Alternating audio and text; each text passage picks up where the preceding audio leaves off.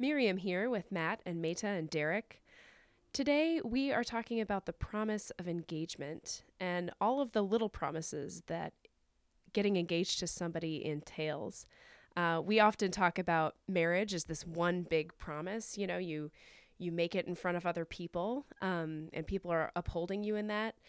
But leading up to that, I think there are so many other small promises that we make to each other, and I kind of want to talk about that so we've all been engaged. All of our engagements have have led to marriage. All four of us are in marriages. What did that look like for you guys, or for people that you've seen? Um, what has that process been like? I think I didn't call it this before, but when I was in uh, pastoral education in a hospital, working as a chaplain, one of my group mates uh, called these conversations DTRs, determine the relationship. Have you ever heard this phrase before? Yeah. Yeah, that was a thing. Apparently it was. I think I missed that thing.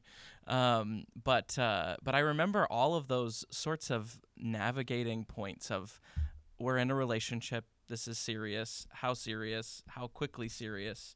Um, and every step along the way, it was this building of trust and building of, um, I mean, I think promise really is what it is. When my husband and I got engaged, I was living alone and I had um, left the state where we both met to go do my internship for seminary somewhere else. And I was excited to have a year on my own. And um, I'm a control freak and I like doing things my way. And so, realizing during this year apart how much I loved him, how much I wanted to be with him, how much I was giving myself permission to need him uh, was really disarming and kind of I let myself be aware of it in doses I could handle, I think. And then knowing that it was really important to him, he wanted to do the proposing. And so letting go of control and not knowing when that was going to happen or how that was going to happen uh, was a good exercise for me and just um, being surprised and letting it be. And he ended up uh, proposing during a thunderstorm under the tallest tree in the county, which is not a bright idea. But he knew that I loved this tree and that I spent a lot of time um, down by this river. And um, I realized this must be a very important picnic if we're out here right now. And to, to trust him, to stand under that tree in the middle of a thunderstorm, um, I realized over the course of the year I'd been willing to lose a lot of control.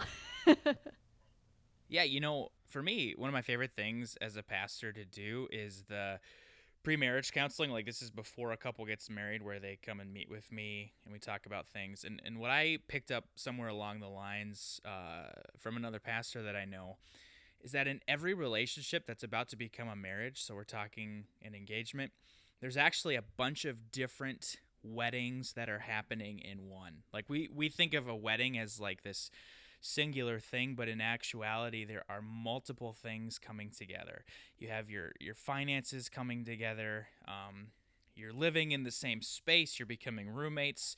Hopefully, you're becoming best friends. You have all of the physical intimacy that comes with a marriage. There's all of these different things family coming together, friends coming together. And, and to me, that's one of the most special things to talk about with couples is how when you make an engagement to somebody, when you promise to be uh, married, um, that this there's there's lots of different pieces coming together on that, and it's really this this special, beautiful thing.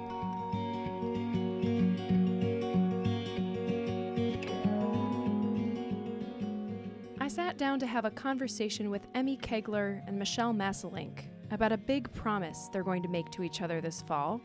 They're getting married this October. But what I really wanted to know was about the process of their engagement the thousand little promises they have made and are making to one another as they prepare to spend their lives together. I know Emmy because we went to college together and we're both pastors in the same city.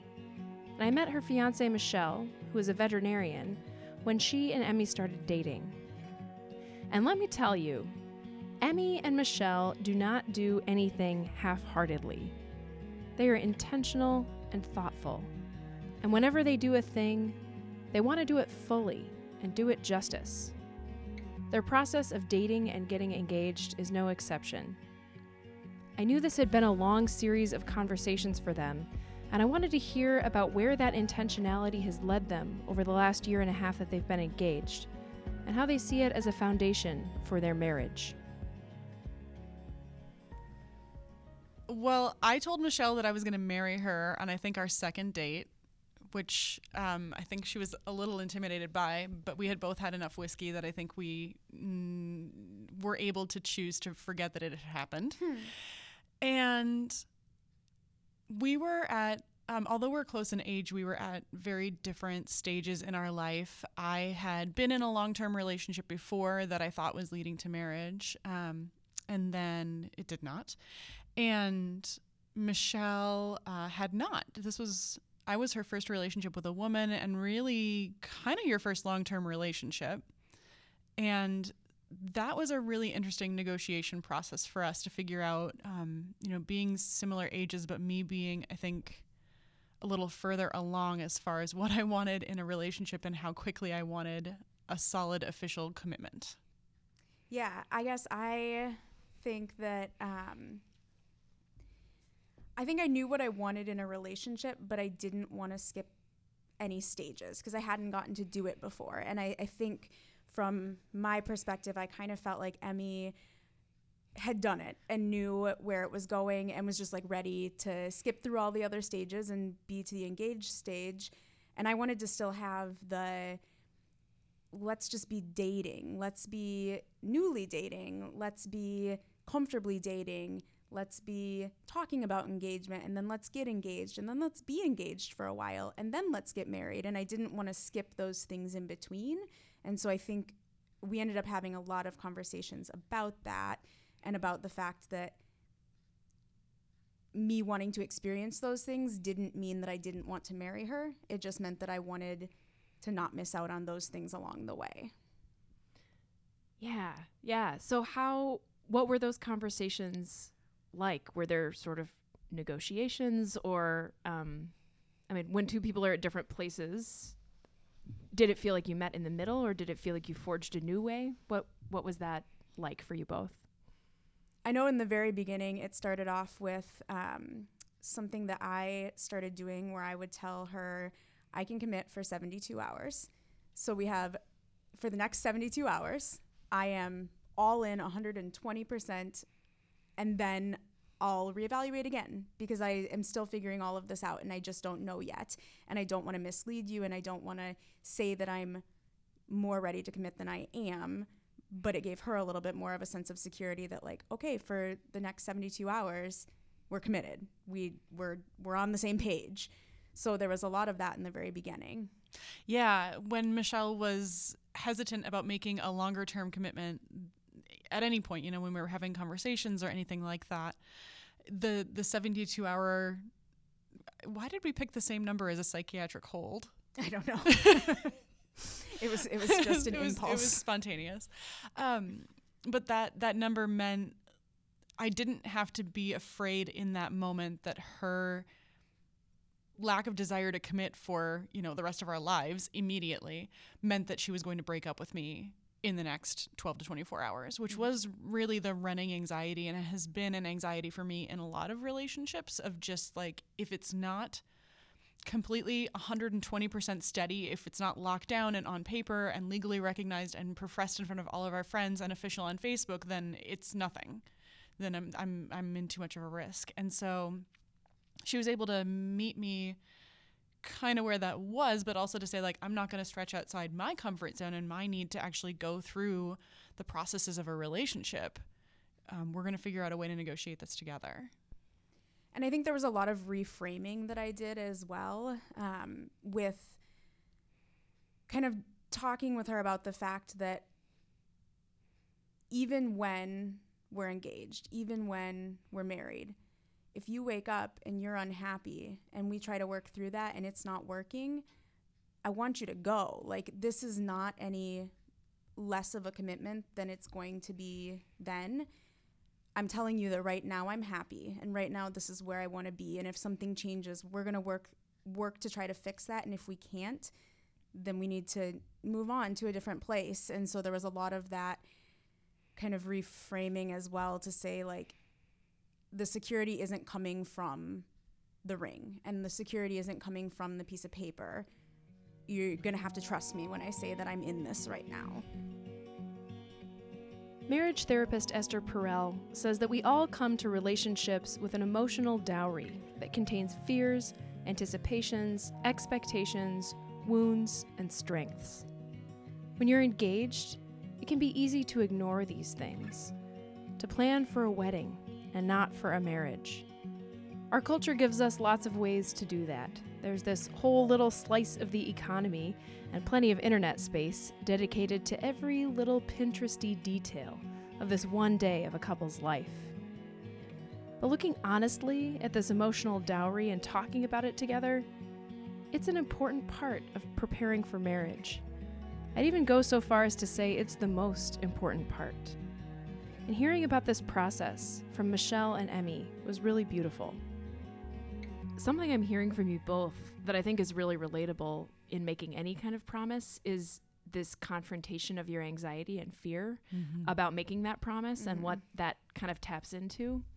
Um, I'm curious if you, each of you, learned things or learned to befriend certain fears or learned where some of those fears were coming from fears, anxieties, whatever you want to call them.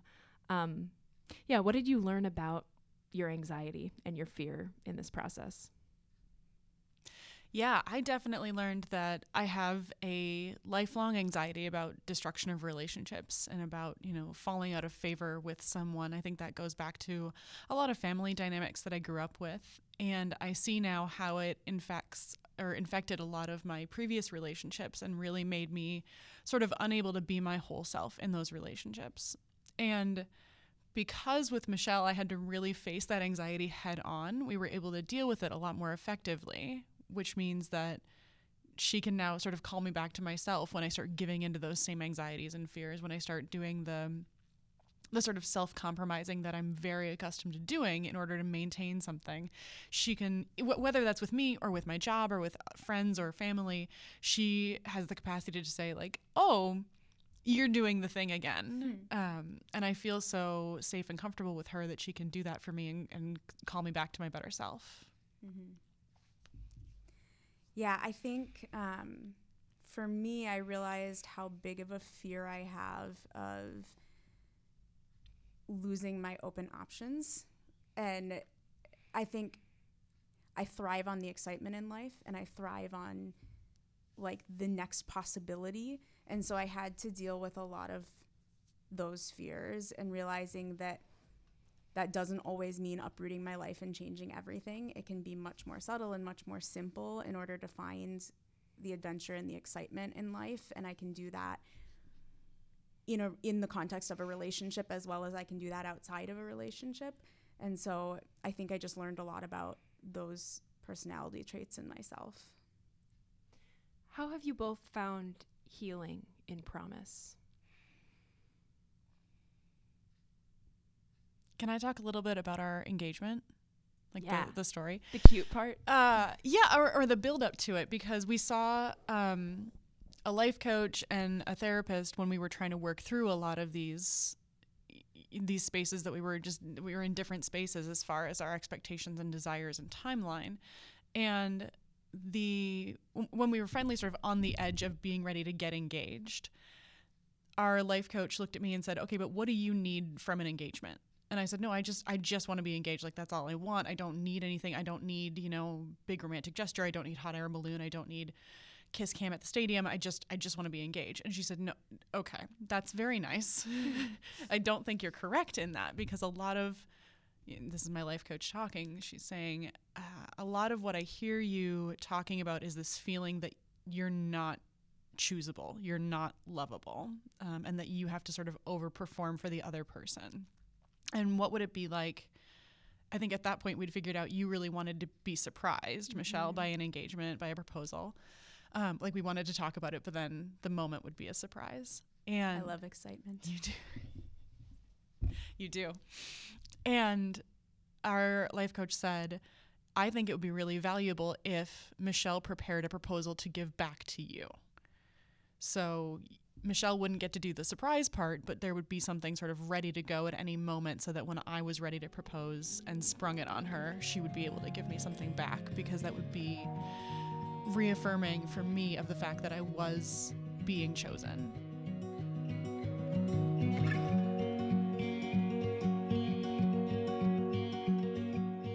So, what is the cute story? Oh. From both of your perspectives. You can go first. You planned it all. Okay, I did. Um, Michelle is a veterinarian, as we've said, and she has two dogs and a cat who uh, I have come to now love as my own. I was not a dog person when we started dating, but they have they have changed me. Um, and so we we'd been talking about doing a family uh, or a, a pet photo shoot to really capture the animals as they are. Um, two of them are dealing with some health issues, so we really wanted to capture them at home, happy, in a comfortable space. And we found a great photographer for doing that, doing a home photo shoot. And it was right before Christmas, so we had the tree up, and I contacted the photographer and I said, What would you think about a surprise engagement in the middle of the photography shoot? And she said, That sounds amazing. Let's do it. So we had our rings, and I hid it, and I hid Michelle's ring underneath the Christmas tree, and we did a whole bunch of photos, and it was great. Oh, I f- forgot to mention that Michelle figured it out that morning. I oh, I'm gonna be honest. I figured it out like maybe a month and a half before that. Break my heart. I did figure it out a little. But I didn't want her to know I figured it out because I thought it was the most perfect plan I had ever heard of and I didn't want her to change it. And so I was very good at not letting her know that I had figured it out because I wanted it to happen that way. Clearly, since now you're revealing this a year and a half later.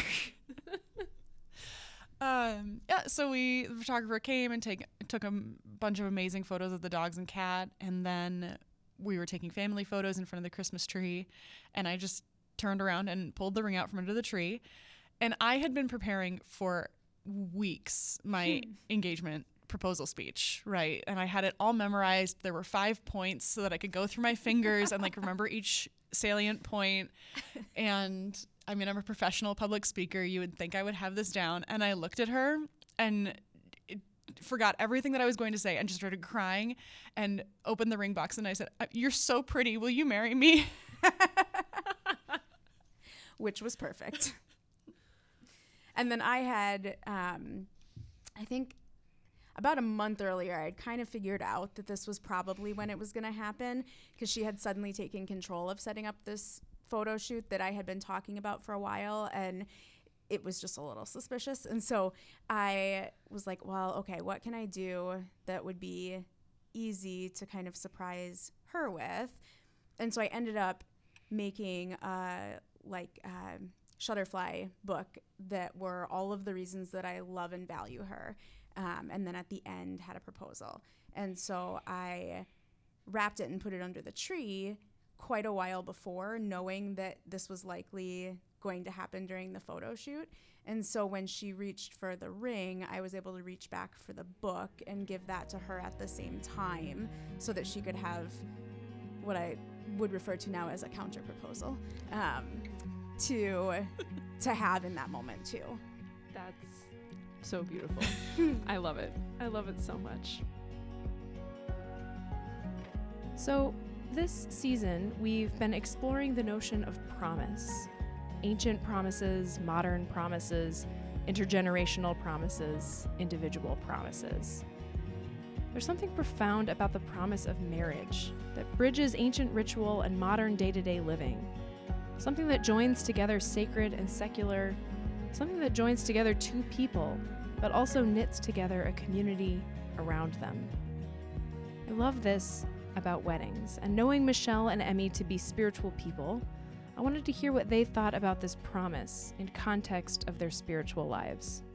So, as we talk about promise um, and signs of promise, I, I love that about that story too, is that those symbols of of how you kind of put that together, they they both feel like symbols of each of your journeys Mhm. and I hear healing in that story too, Mhm. healing through promise, and I, I think that's really beautiful. Um, because this is a theology podcast, um, I'm curious about promise and your own faith and spirituality and what you see, where you see yourself sort of on your own journey, you know, spiritually and, and faith wise. And how that affects how you think about promise, kind of vis a vis one another and just writ large. Mm-hmm. Slightly off topic, but I know that one of the reasons I'm really excited for our wedding day is that it's been a long time since I've been in a worship setting and not been leading it. And I am really excited on our wedding day to just be a bride and not be a pastor, and not be doing spirituality or community engagement professionally, but to just be doing it alongside the woman that I love and in the context of family and friends that love us. Mm-hmm. Um, not that I don't love being a pastor because I do, but there's just it's something very different to do that in a in a it, it, there's just so much vulnerability and beauty in it. And I love um, in the tradition of Christian marriage and in, in doing marriage within a ceremony where friends and family are invited, that we invite friends and family into that promise as well, that they witness it with us, that there are wedding traditions in which you actually ask the friends and family to voice out loud that they will support this couple and encourage them and bless them with gifts of wisdom and understanding. And I, I love that because I'm certainly at a point where I think that my love for Michelle could overcome any obstacle. And uh, I would feel I, I would feel the same way about her love for me as well. But we both have recognized that there are times when it's hard to love each other, that there are times when it's hard to do the work, that there are times when we need the community around us. And so to be able to invite both the power of the divine and the power of the community into that space is so, so meaningful to me because it means that the promises actually have a chance of coming true. I think um, mine is a, a, little bit different in the sense of um, I, I think that I have feared that promises do not remain promises if I change too much. And I think that a lot of that stems from, you know, growing up Catholic and growing up in a very, very structured religion, which was beautiful and gave me so many gifts. And then when I started to change in a way that couldn't fit into Catholicism, I felt really lost and abandoned and like I was kind of floundering to try to figure out who I was and where I belonged now. And I think that I had a lot of fear from that, that promises were only promises so long as I stayed the same. And what I've learned from my relationship with Emmy is that I have all the freedom in the world to change. And she still has all the freedom in the world to say that doesn't work for me or that does work for me. But I'm not fearful of the change anymore because I've seen so often her being able to look at me and say, like, I love you for so much more than that. Like, I love you for so much more than that one thing that was a piece of who you were, but maybe wasn't essential to who you were, or or was essential to who you were, but is changing now. And so I think my view of promises has changed a lot, and I see them instead of as a commitment in a commitment at one point in time, which is kind of how I used to view them.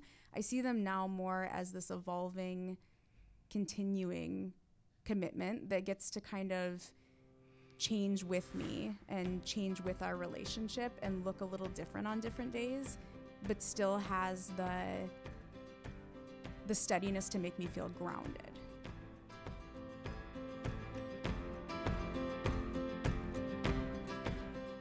I'm so grateful to these two for talking to me and for all the insight they gave me into promise. Michelle and Emmy talked about the process of how this idea of promise had evolved over the course of their engagement. But one of the bigger things I got from this conversation is that these are signs of any healthy promise.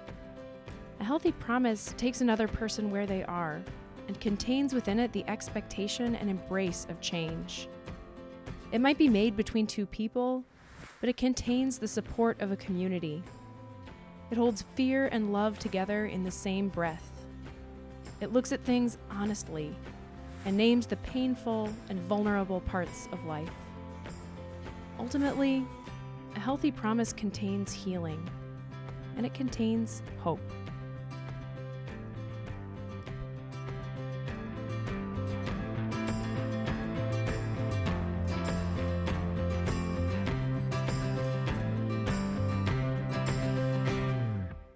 Alter Guild is hosted by Meta Herrick Carlson, Matthew Ian Fleming, Miriam Samuelson Roberts, and Derek Transgard, with edits by Matt and Derek.